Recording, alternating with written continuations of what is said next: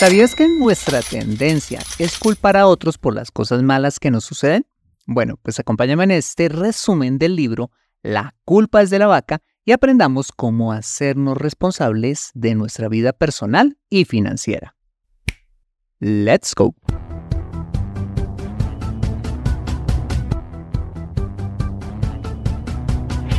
Bienvenido a Consejo Financiero, el podcast de finanzas personales donde aprenderás a manejar inteligentemente tu dinero, salir de deudas, tomar buenas decisiones financieras y alcanzar una prosperidad sólida y duradera. Consejo Financiero son finanzas personales prácticas para gente como tú que desean transformar su futuro financiero. Bienvenido a bordo. Hola, ¿qué tal? Yo soy Fernando Fernández y sí, esto es Consejo Financiero, tu podcast, tu programa de finanzas personales, donde aprenderás a manejar inteligentemente tu dinero, salir de deudas, a tomar buenas decisiones financieras de consumo, ahorro e inversión y muchas más cosas que te ayudarán a tener una vida no solo más próspera, sino más feliz.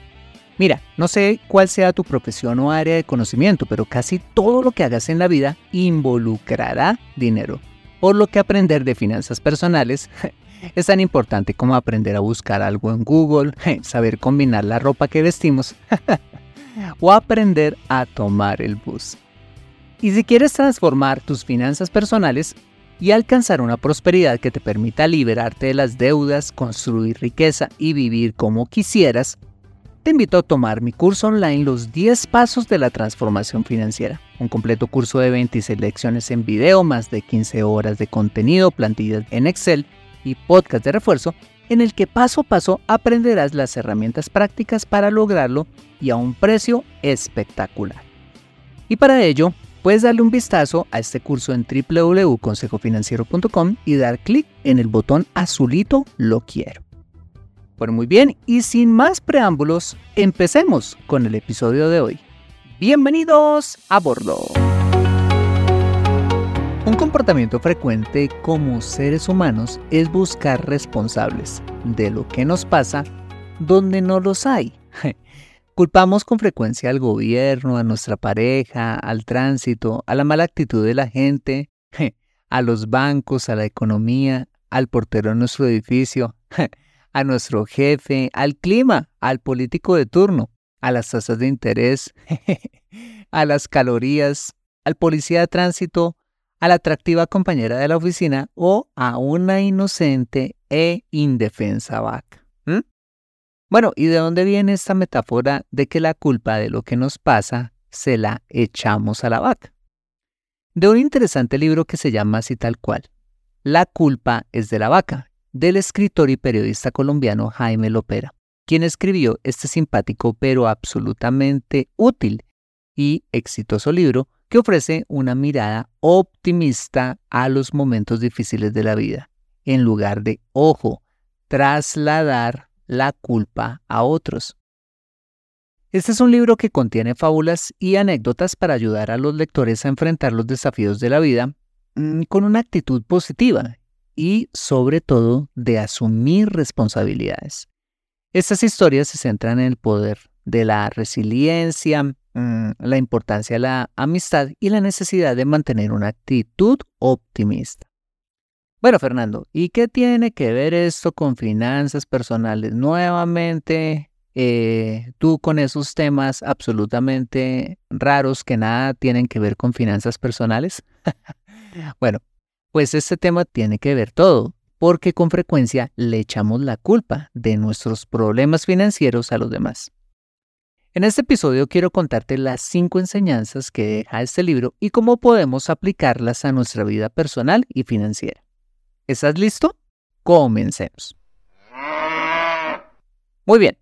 La primera enseñanza de este libro es que aprendamos a enfrentar los problemas con optimismo, entendiendo que los problemas pruebas o dificultades, pues hacen parte de la vida. Y qué mejor que enfrentar los problemas con optimismo, que según las palabras del autor, no son una forma de negar la realidad, sino la tan necesaria actitud que debemos poseer para poderles hacer frente de forma efectiva. De esta manera dice que eh, nos podremos centrar más en las soluciones y las oportunidades en lugar de quedarnos solo viendo los obstáculos. En concreto, es ver el vaso medio lleno y no el vaso medio vacío. Pensando en esta primera enseñanza, me ha recordado que mi actitud optimista, porque afortunadamente me considero una persona eh, así, me ha ayudado un montón para superar las pruebas más difíciles de mi vida, en el campo laboral, en mi salud y por supuesto en el financiero, entre otras tantas aventuras, aligerando el peso de las mismas. Pienso que cuando somos optimistas estamos ejercitando un músculo muy importante y es el músculo de la fe, que podríamos decir que la gran mayoría de nosotros ha llegado a ejercitar en los momentos más oscuros de nuestra vida. Y recuerdo particularmente uno, que fue el día que de forma sorpresiva nos llamaron de la clínica para informarnos que mi padre había fallecido la noche anterior, después de haber recibido un parte médico previo en el que estábamos felices porque mi padre próximamente le darían de alta. A partir de ese momento todo se tornó bastante oscuro, toda vez que mi padre era el único proveedor del hogar. Pudimos haber caído en un hoyo de desesperanza y negativismo, pero yo sabía en mi interior que en el futuro eh, iba a poder ayudar a mi familia una vez terminara la secundaria y sacarla de la aguda crisis financiera en la que caímos, que en últimas se convirtió en el mejor gimnasio para el optimismo y el desarrollo de mi fe, que a su vez me permitieron con el paso de algunos años poder efectivamente sacar a mi familia adelante y hacerme cargo de ella.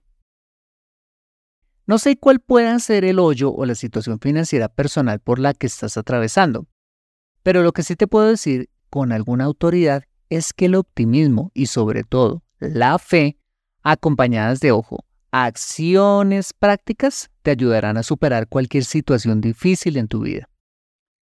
Entonces, si en tu caso te quedaste sin trabajo, un aviso de embargo amenaza con quitarte la casa, estás endeudado hasta la coronilla, eres madre soltera porque aquel te abandonó, o simplemente no sabes cómo llegar a fin de mes, una buena dosis de optimismo, fe y acciones prácticas te ayudarán a superar lo que estés viviendo.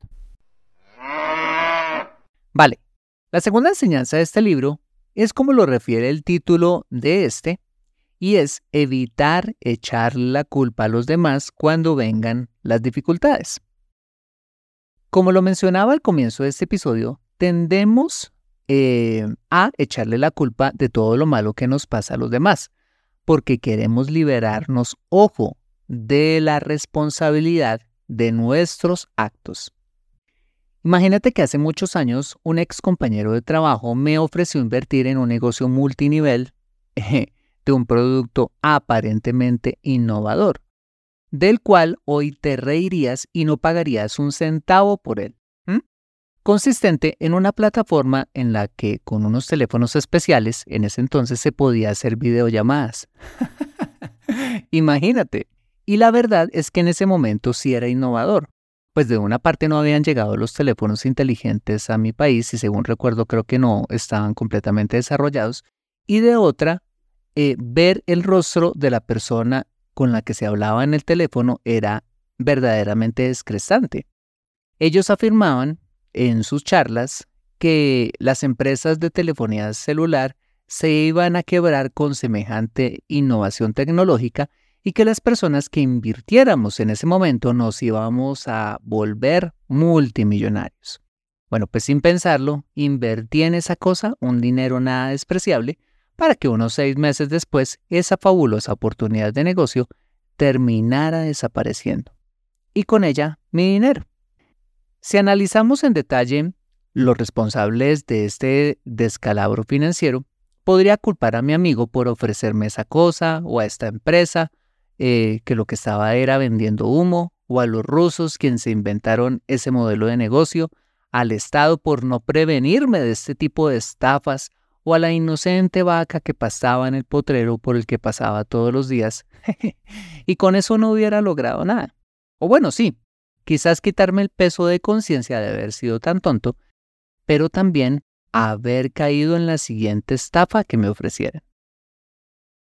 Mira, en este vergonzoso descalabro financiero, el verdadero culpable fui yo, nadie más, por no informarme mejor, por no investigar en profundidad a la dichosa empresa, por dejarme llevar de la codicia, por cerrar los ojos a las cosas que me parecían sospechosas.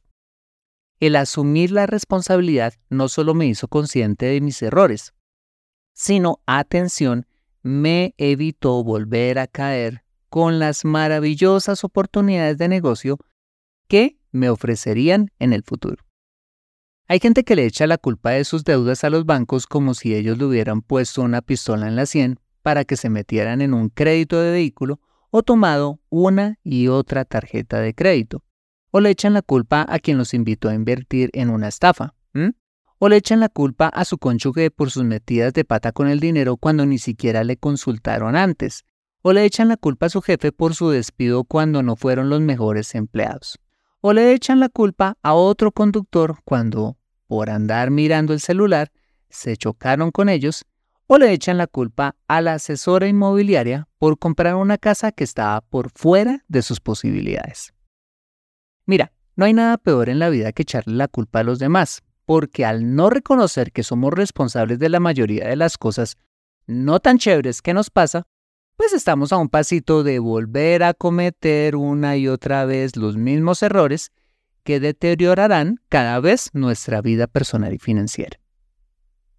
Moraleja, cuando te equivoques, procede rápidamente a asumir tu responsabilidad y corrige el camino, en lugar de echarle la culpa a la vaca. Acompáñame después de ese mensaje donde veremos las tres restantes enseñanzas de este libro para nuestra vida personal y financiera. Ya regresamos. ¿Te gustaría ser parte de la población más próspera y estable de tu país? Hola, soy Fernando Fernández y para ello he creado el curso online Los 10 Pasos de la Transformación Financiera, un completo curso en el que paso a paso vas a aprender las herramientas prácticas para transformar tus finanzas personales y hacer parte de la población más próspera y estable de tu país. En la primera parte de este curso aprenderás a ponerle orden a tus finanzas haciendo un autodiagnóstico psicológico y financiero. Descubrirás cómo hacer un presupuesto que realmente funcione, los cuatro pasos para salir de deudas y cómo construir un fondo de emergencia que le dé estabilidad a tu plan financiero. En la segunda parte de este curso aprenderás a construir riqueza descubriendo las seis palancas que le pondrán turbo a tu plan financiero. Conocerás cómo aumentar tus ingresos a través del emprendimiento, las franquicias y los negocios multinivel.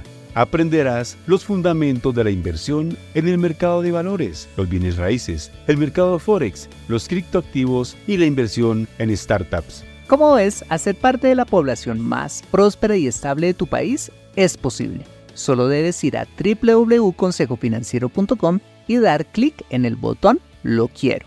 Consejo Financiero, transformando tu presente y futuro financiero. Regresamos a Consejo Financiero. Excelente. La tercera enseñanza que nos deja este libro es que debemos cultivar la resiliencia y la confianza en nosotros mismos cuando vengan las circunstancias difíciles. A veces las cosas que nos pasan no obedecen necesariamente a errores nuestros, sino que son producto de los cambios que puede dar la vida. Tú no eres culpable que la empresa en la que tú o tu pareja trabajen quiebre o haga recortes de personal por cambios en la economía. Tú no eres culpable que pierdas a un ser querido. Tú no eres responsable que ocurra una pandemia y tu negocio se vaya para el piso. En estos casos se necesita que seamos resilientes, entendida como la capacidad de adaptarnos a situaciones adversas con resultados positivos y a la vez desarrollar la confianza en nosotros mismos, convenciéndonos de que tenemos sí o sí la capacidad de superar la adversidad. Y estas habilidades sí que fueron determinantes durante y después de la pandemia, tiempo en el cual tuvimos que adaptarnos a los cambios que trajo esta en la forma de trabajar, en la manera de hacer negocios y en la imperiosa necesidad de desarrollar habilidades digitales en todo lo que hacemos. Todos aquellos que tuvieron esa capacidad de adaptación positiva salieron fortalecidos de esta pandemia y los que no quedaron estancados, como congelados en el, en el pasado, esperando a que las cosas regresaran a ser como antes, lo que finalmente nunca sucedió. Aunque ya no andamos con tapabocas, la forma en que trabajamos y vivimos sí cambió para siempre. Lo único permanente en la vida, pues es el cambio, y desarrollar la resiliencia ante eventuales cambios en la vida es una poderosa herramienta que definitivamente te ayudará a mantener a flote tu vida personal y financiera. Vale. La cuarta enseñanza de este libro es que debemos desarrollar la creatividad, esa habilidad que literal es una fuente de riqueza financiera y personal sin límites. ¿Por qué? Porque la creatividad es una habilidad escasa, no porque como seres humanos no la tengamos de manera innata, sino porque nos da pereza desarrollarla. Es muy fácil culpar al gobierno, a la economía o a la lucha de clases por no tener un trabajo digno. Pero ¿cuántas veces nos hemos preocupado más bien por desarrollar la creatividad para crear un negocio innovador o un producto o servicio que satisfaga una necesidad puntual de mucha gente y que con este desarrollo creativo podamos eh, crear puestos de trabajo para nosotros y para muchas más personas? Date cuenta que las grandes empresas y corporaciones de hoy fueron creadas por creativos fundadores que se sentaron a pensar en el garaje de su casa cómo solucionar la vida de las personas y crearon empresas como Apple, Microsoft, Google o Amazon, entre muchísimas otras, que efectivamente fueron satisfaciendo las necesidades de millones de personas. Ahora, no te estoy diciendo que entonces debes construir un imperio o una corporación, pero si ejercitas ese músculo de la creatividad, te podrías convertir en uno de esos creativos emprendedores que venden 50.000 cosas en Instagram, por ejemplo, tener una página web que te provea de ingresos pasivos o tener un pequeño pero rentable negocio en la sala de tu casa y puedas vivir de ello. ¿Ves por qué la creatividad es una fuente de riqueza financiera y personal, desarrollala y tu situación cambiará. Y la quinta enseñanza de este libro es que debemos aprender a disfrutar de la vida en lugar de quejarnos por todo. Como creo que lo he mencionado en otros episodios de este podcast, es una tontería compararnos con los que tienen más éxito o más riqueza financiera que nosotros, porque al hacerlo terminamos no disfrutando lo que sí tenemos y buscamos atajos en las deudas para intentar tener o alcanzar lo que otros han logrado. La sociedad de consumo mm, pues nos ha hecho creer la mentira de que el éxito es una competencia en la que debemos esforzarnos por tener más reconocimiento, más seguidores, más aplausos, más riqueza material y más poder que otros. Pero pienso que el verdadero éxito en cualquier área de nuestra vida es, ojo, cumplir el propósito por el que hemos venido a esta tierra y avanzar en forma progresiva hacia este objetivo. En ese orden de ideas, la competencia debe ser con quién? Con nosotros mismos, más que una competencia con los demás. Es una estupidez. Siendo, eso sí, aspiracionales, es decir, trabajando que en lo personal y financiero podamos avanzar y de esa manera podamos llegar a ser mejores cada día. La competencia es con nosotros, la competencia no es con los demás. El gran propósito de esto es que podamos aspirar cada vez a ser más y competir con nosotros mismos. Cuando competimos precisamente con nosotros mismos, primero disfrutamos lo que tenemos hoy. Eso es muy importante y nos emociona trabajar para tener algo mejor en el futuro sea un mejor lugar donde vivir, hacer crecer nuestro negocio, darle una mejor educación a nuestros hijos, cumplir, como bien te lo decía hace un momento, el propósito que Dios tiene para nosotros en esta tierra o aspirar a darle una mejor calidad de vida a nuestra familia. Imagínate que en vacaciones visitamos con mi esposa Ciudad Bolívar, un barrio enorme eh, que es un sector vulnerable de Bogotá, tomando el Transmicable, un impecable sistema de cabinas con el que se puede llegar hasta el punto más alto de la montaña en la que está ubicado este enorme barrio. El asunto es que en la última estación de este sistema de transporte hay un museo y una biblioteca que da testimonio de la cultura de las personas que viven allí. Y en este lugar nos obsequiaron un interesante folleto que contaba la historia de un líder comunal quien creció en ese sector, donde él mismo contaba cómo eran las cosas de niño cuando llegaron allí con sus padres y cómo con mucho esfuerzo construyó su casa y su patrimonio. Eh, tuvo allí a su familia y ayudó a su comunidad a salir adelante. Me gustó mucho esta historia porque este hombre en su autobiografía cuenta que con el paso de los años y al irse los hijos, los vecinos le, le empezaron a decir que por qué mejor no vendía la casa y se iba a vivir a un sector de la ciudad mucho mejor. Pero él decía que él había encontrado la felicidad allí, porque estaba la comunidad que tanto quería, hacía lo que más disfrutaba como líder comunitario y pues tenía lo que materialmente necesitaba para vivir bien y que pues los mejores recuerdos de su vida estaban allí, en Ciudad Bolívar. Aunque quizás este hombre con lo que había construido, como ya te lo decía, patrimonialmente tenía la posibilidad de irse de allí, irse a un lugar o a un barrio eh, más exclusivo, no quiso hacerlo. ¿Por qué? Pues aunque vivía pues, en un barrio que sigue siendo vulnerable, disfrutaba plenamente de la vida.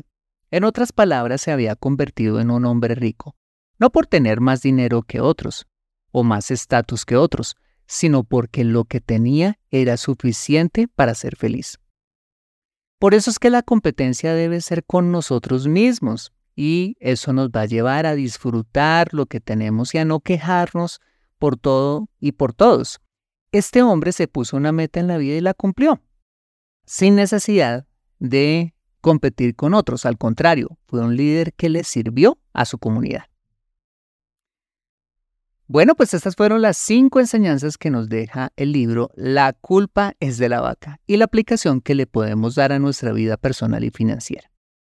Hacernos responsables de nuestros actos es lo más responsable que podemos hacer en la vida, pues la gran mayoría de las cosas que nos pasan, positivas o negativas, son simplemente consecuencia de nuestros actos y no de los demás o de una inocente vaquita.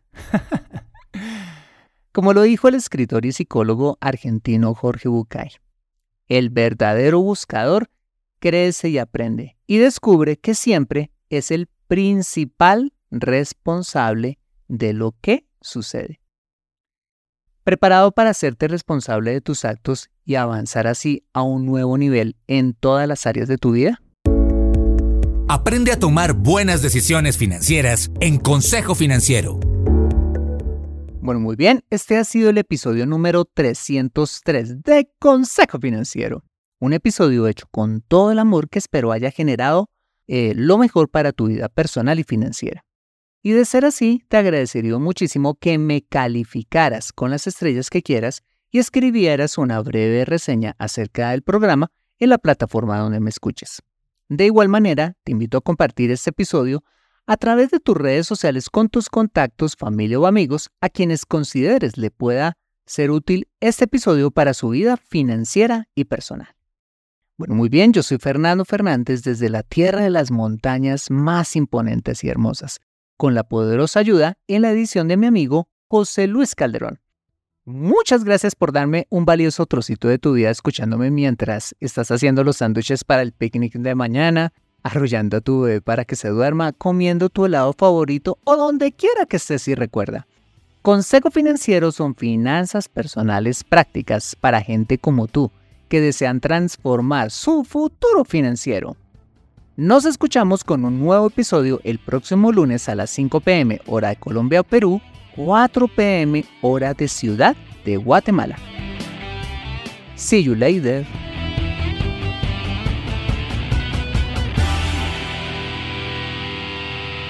Como lo mencionaba al comienzo de este episodio, tendemos de... otra vez.